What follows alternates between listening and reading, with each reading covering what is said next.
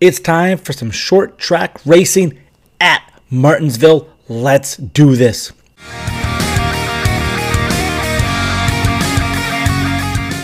What's up, friend? Welcome to DFS Tavern. I'm your betting bartender, Anzo, and today we are talking NASCAR for the Blue Emu Max Pain Relief 500 from Martinsville.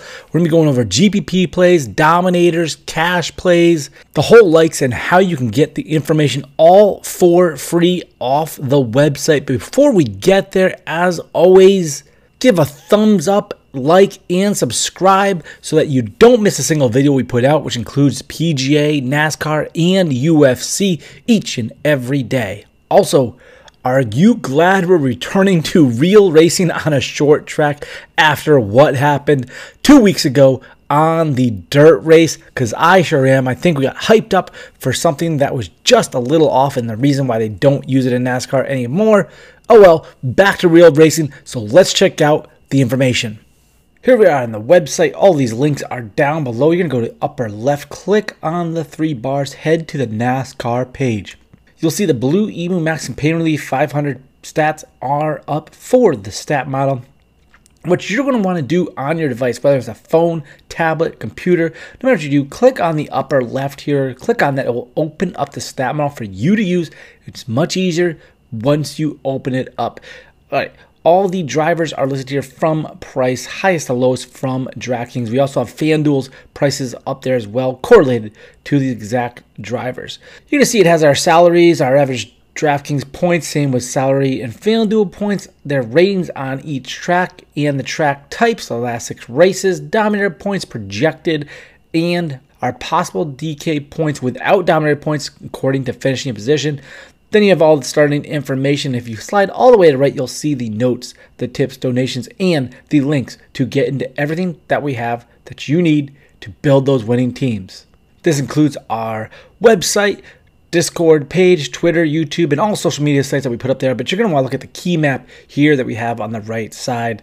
The color coordinated system that we have in green are cash and chalk type plays, our pivots in yellow, dominators in purple, and GPPs plays in blue. And if anybody drops out of the race considerably, we turn it into red. And then the lap information. So this week, we have 500 laps total, broken up into stages of 130 laps, 130 laps, and the final 240 laps for the third stage. There are a total of 350 Dominator points, which is quite a bit more than we've had recently looking at any race so far this season.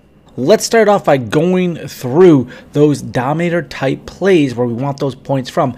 Of course, way up top for $1,200, Martin Truex Jr. is one of those drivers. He is starting seventh in the race. When we go to the second tab here, past performance at Trek, we will see that Truex has led almost 750 laps in six races here at Martinsville over the last two seasons. The tops in the field. So if we're thinking that he is the best right now and everything continues the same, well, that's why he's the most high priced. And you're going to have to ask yourself, is he going to illuminate points or is he going to get a lot of those dominator points? I give him a few. Don't know if he's the tops, but being the highest price, you got to take that gamble. Next is Brad Keselowski starting 10th at $1,100 or 1300 on FanDuel, Joe Logano's 10-7 and 1200, Denny Hamlin at 10-4 and 12-5, and then Ryan Blaney at 10,100 on DraftKings and 11,500 on FanDuel. Again, these are your top drivers. Brad starting in 10th, Logano on the pole, Hamlin second, and Blaney fourth. All of them are up there and are possible dominators to put onto your teams. It's to be tough choosing up there because they all kind of fit the mold. They all scoring a lot of points so far this season. They all do well on this track. I like Blaney a lot because he's only 10-1, saving you a little cap space, say, off of Brad Keselowski. And Blaney's running a little bit better than so far this season, but you could say Denny Hamlin is the best so far. And, well, He's starting second, and can he pass Logano right away? That could be a thing that might happen in the race. Have to note that a competition caution is happening 60 laps into the race because there is no qualifying or practice. So they want to give them that chance to fix up the cars a little bit. So halfway through about the first stage. The cash and safer type plays didn't find a lot of them because the pricing is a little bit tougher this week. Got Alex Bowman at 9,200 starting 20th, and right behind him, Kurt Busch 8,900 starting 21st. These are your drivers starting kind of mid pack range of the race. I feel that could get you some points and placement differential, safer type plays. If they get a top 10, they're definitely going to pay off. You're looking for that 4x type of value.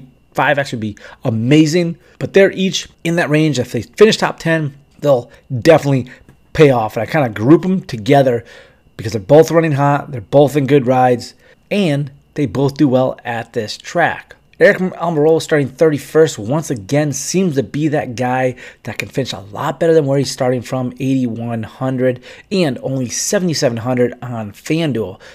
But he hasn't been doing that great this season thus far. Let's say he finishes 25th. We're really looking at about 25 points or so, and that's nothing that's going to do you well for your team. Going to really need him to be a top 20. Just don't know if he has it so far this season, and he's always a liability to have on your teams a little bit, but he is one of the safer plays starting in 31st. Still a little bit of a gamble.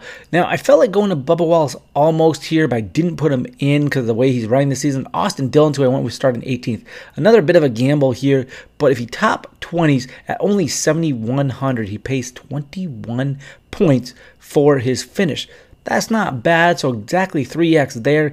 If it can finish, say, 15th, we're already bumped that up to 4x. And that's something that Austin Dillon can do and something he's been able to do this season. Although he might not have the history here, finishing about 20th over the last two seasons out of the whole field. Uh, he has been running hotter this season with 16th in the field out of all these drivers over the last six races. So Austin Dillon does make sense. He might get some ownership there. I think some people will look at Bubba Wallace and Cole Custer right around him again for some value type plays and safer plays on your lineups. Back to the GPP plays and pivots.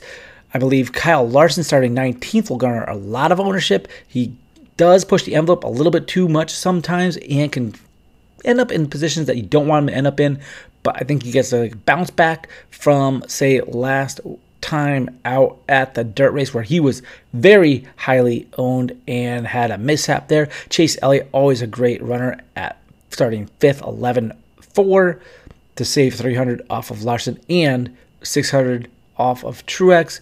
Kyle Busch starting 12th is interesting, just not having the season that we think Kyle Busch should have. Maybe it turns around for him and he's able to finish better than where he starts, but at 9,800, he does have to finish pretty highly up and be a top 10. And this season just hasn't been his type of racing. William Byron at 8,797 on FanDuel definitely is a play for DraftKings to save you some money off of a few other drivers. He is starting third though, so the downside is there. He could finish 37th, last place, and get you minus 30 points. And I, oh, I don't think that happens. That's nothing out of the norm for him. So be careful when taking a little William Byron. Some pivot plays would be Kevin Harvick at 9,600, just not doing as well this season as he probably has been in the past, just like Kyle Busch. And Matt DiBenedetto at 7,800, starting 22nd. Not quite a safer play or GPP play starting back there, but you could add him in the mix. He's just one of those where you might want to see a pivot from the rest of the drivers in his range, especially when you're looking at Bubba Wallace and Cole Custer against DiBenedetto. So there are your dominators, your cash safe type plays, GPPs, and pivots to look at for this week. The race is on Saturday. Don't forget, Saturday night, not Sunday. So make sure you put your lineups in early and get them in there because there's a lot going on Saturday, including UFC in the afternoon, and the Masters continues. Should be a great, fast paced race, something that fans really like. A lot of laps, 500 in total, so could be a little bit longer, could be some issues with any crashes or lapped drivers ending up causing crashes for those on the lead lap. We never like to see happen, but it's doable. You can't have your drivers fall back too early or else they're just in a world of hurt and won't pay off. Best of luck this NASCAR week, and as always, be kind. Love you all. Let's do this.